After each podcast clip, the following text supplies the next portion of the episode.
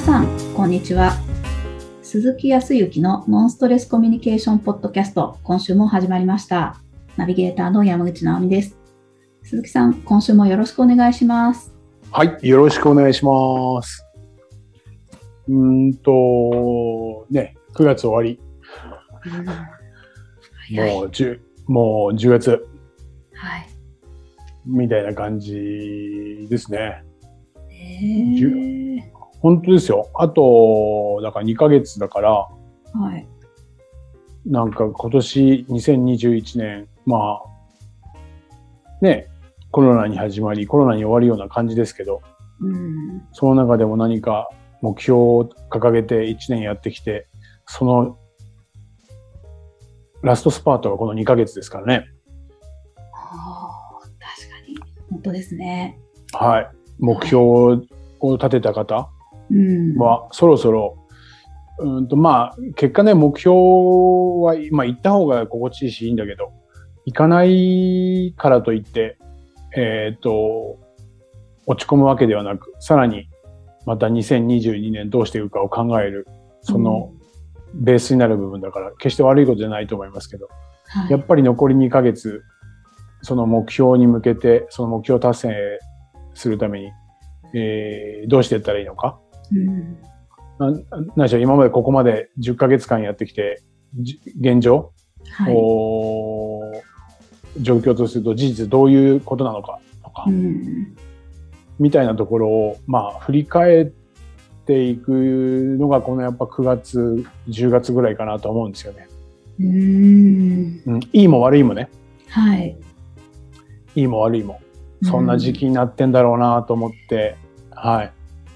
ちょっと先週あたり、それを考えてましたね。ええー、すごい。さすが。いやい。や、いや、そそんなね、あの、きっちり、あの、できる人みたいなことは何にもしないんで、本当に。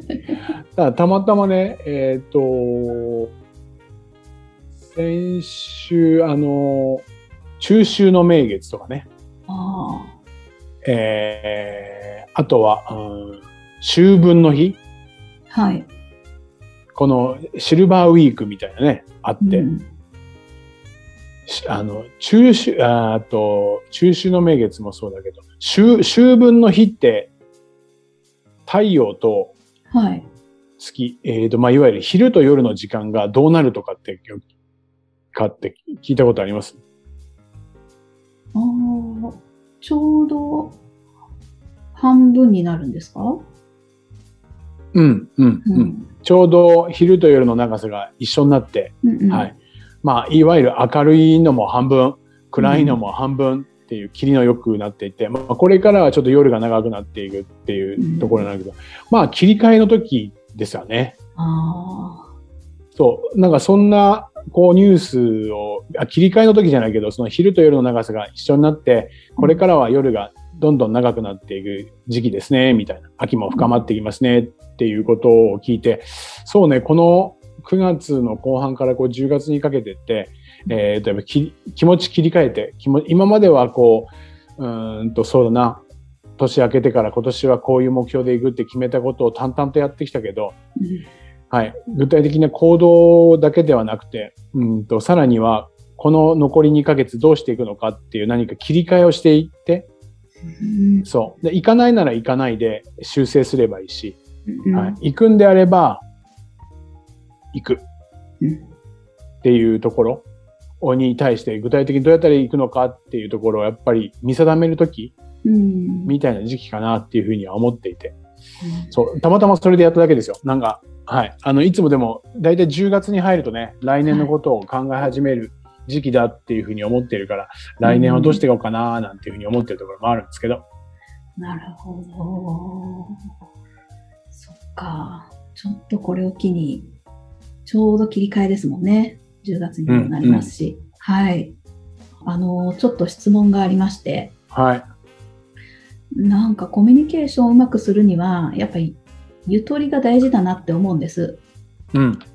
まあ、この前の前回の放送の1日6万回自分とのコミュニケーションがあるっていうようなところからもそんな感じのことを思ったんですけど、はいはい。自分自身だなと思って自分を整えるというか ゆとりを持つというか、うんそれすごく大事だなと思うのにやっぱり難しいんです。うん。うん、じゃあ鈴木さんはどうされてるのかなと思いまして。そうね。確かに、僕もね、こういうお仕事をさせていただいて、うーんとコミュニケーションっていうことをさせてもらってるけど、その、まあ、何をもって100%なのかわからないけど、うん。完全にできているとかっていうつもりも毛頭なくて、うん。皆さんよりかはちょっと知っていたりとか、ちょっとおそれを経験と結びつけてたりとかしているレベルかなとも思ってはいるんですけど、よくは聞きますよ。普段どうしてんのかなとかう、んはい、言われますけど、うーんどどうしてるっていうと、まあ一応形的には説明はできるけど、うん。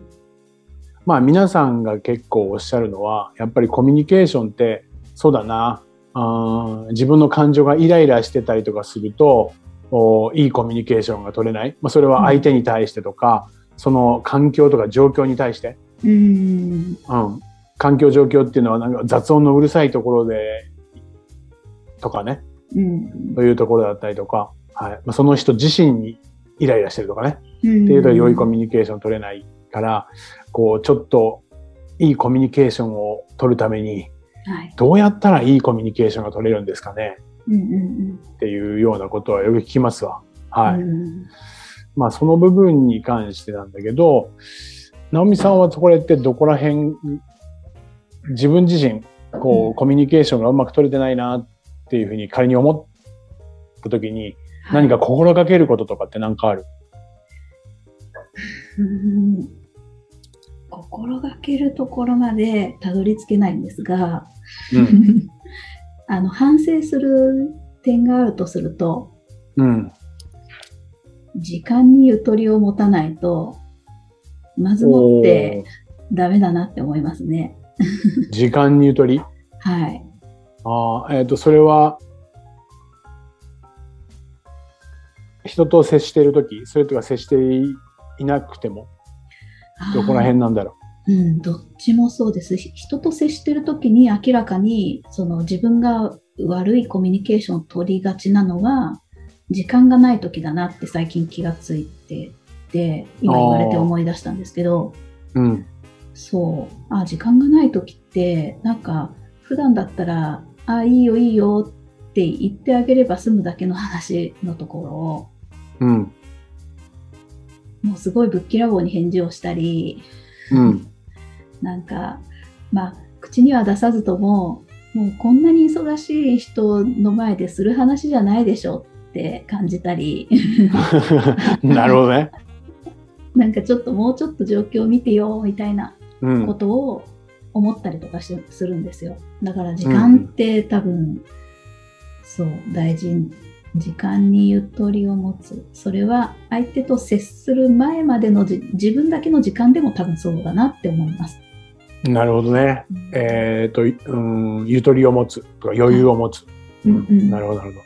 そうすると何ができ、何、何かメリットとしてはどどういうことができると思います？ああ、そうすると、うん。あ、相手に気遣いがちょっとできます。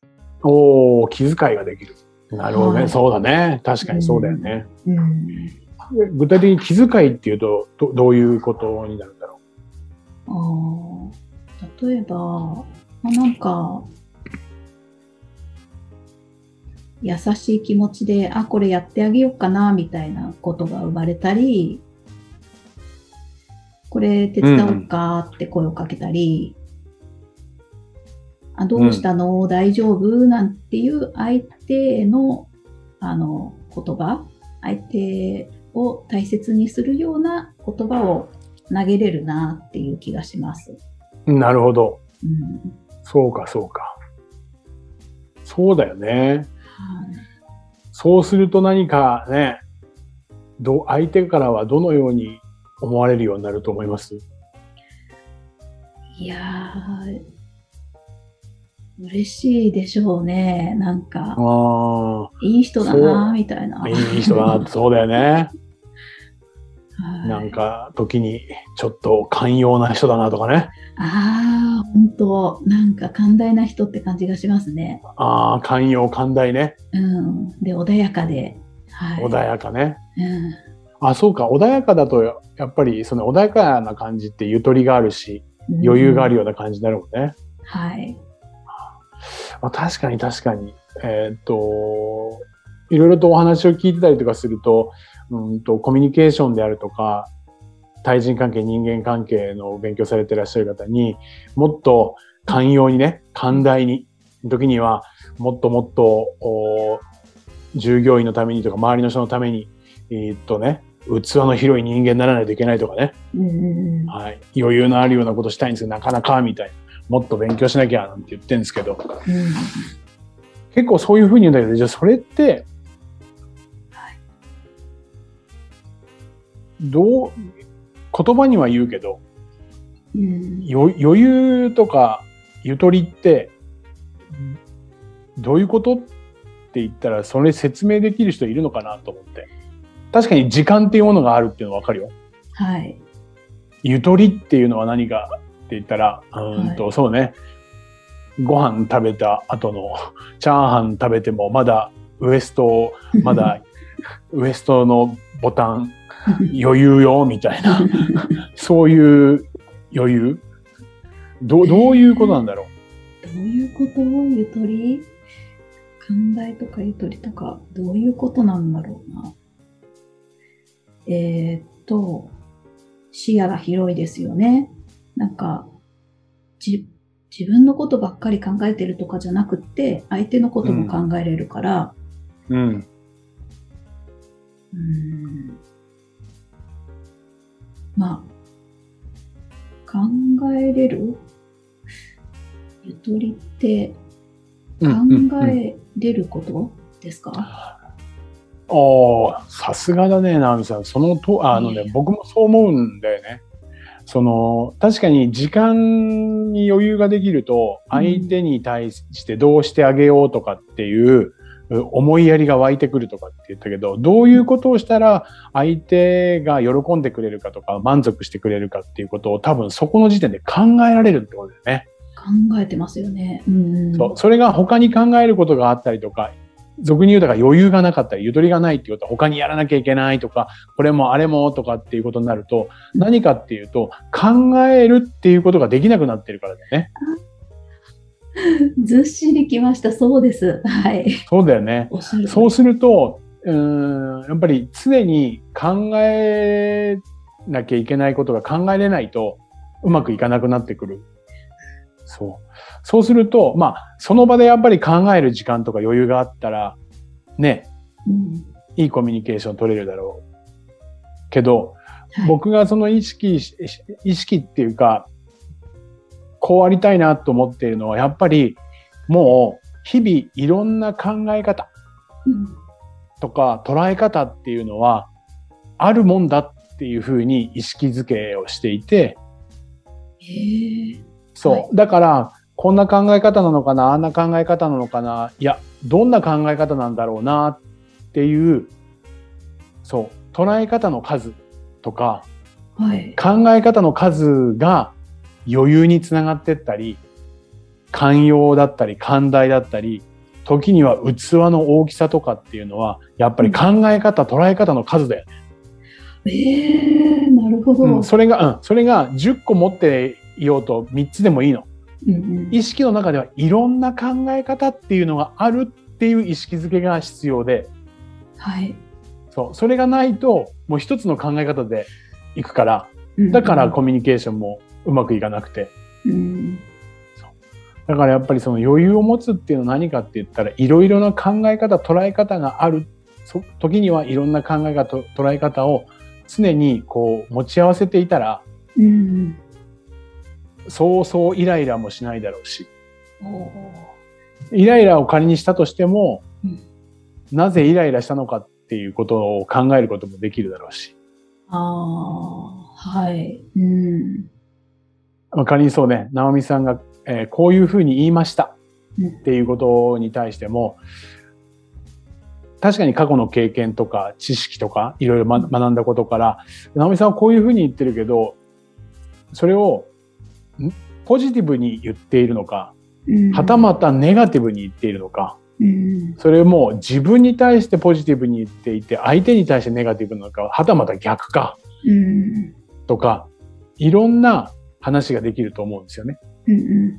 うん要は、なので、どう捉えているのかな、どう考えているのかなっていうふうに受け止めるような気持ちっていうものを持っているだけでも、寛容、寛大というような感じになってくると思うんですよね。はあなるほど。そう。そんなことを考えると多分余裕を持つっていうのは、えーゆとりを持つ。はい。確かに時間なんだけど、これはただ時間を持っていたって余裕にもならないし、うん何にもならない。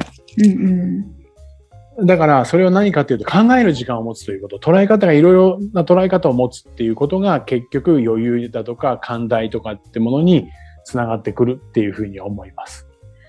うん。なるほど。考えの数。そう、考え方、捉え方の数が、その人のお器とか寛容さ、寛大さっていうのを決めてくるので、うんってことは何かって言ったら日常の一日一日の振り返ってみて、こういう考え方もあるのねとか、あ、そういうふうに思う人もいるなみたいな、そういう客観的な意識と行動、がうんその寛容さだとかを育てていったり、余裕が持ってたりとかする。なるほど。そっか。だから何かっていうと、そうしてくるとね、えっ、と、うんそうね、さっきの時間もあったけど、うんうん、さっきそう、直美さんが思ってる1時間と僕が持ってる1時間っていうのは時間としては同じ。うんうん。それで、うん、対応するべきことは同じことを対応しようと思ったとしても、うんやっぱりそれだけの直美さんがいろいろな考え方、捉え方、経験やら知識やらで持ち合わせていたら、多分その1時間は余裕を持って対応ができるんだよね。うんだけど僕には一つの考え方、一つの捉え方しかできなかったら、その1時間はものすごく余裕のない1時間。そう。はい。だから日常の中で経験することっていうのは常にやっぱり僕らはいろんなことを捉えたり、いろんなことを考えるための日常を、日々日常の中で経験してるわけじゃない？はいだ。からそれ一つ一つがいろんな捉え方、いろんな考え方があるっていうところで知識として、経験として身につけていれば、ちゃんと余裕が持てたりとか、はい、っていうことになっていくと思っていますよ。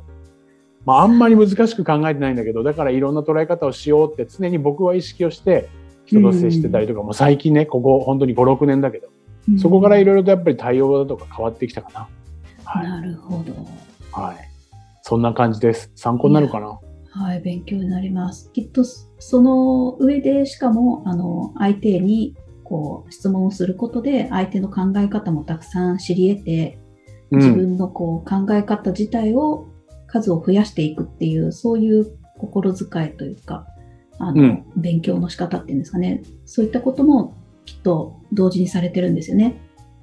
うん。常にそう、それがぐるぐる回っていると思っています。うんで、もしもわかんないんだけど、うん僕が今後70歳とか80歳になった時に、いやー、だいぶ自分も器が広くなってきてね、うんうん寛大寛容になって余裕もできたな。もうこれで大丈夫だって思ったら終わりだと思ってるのね。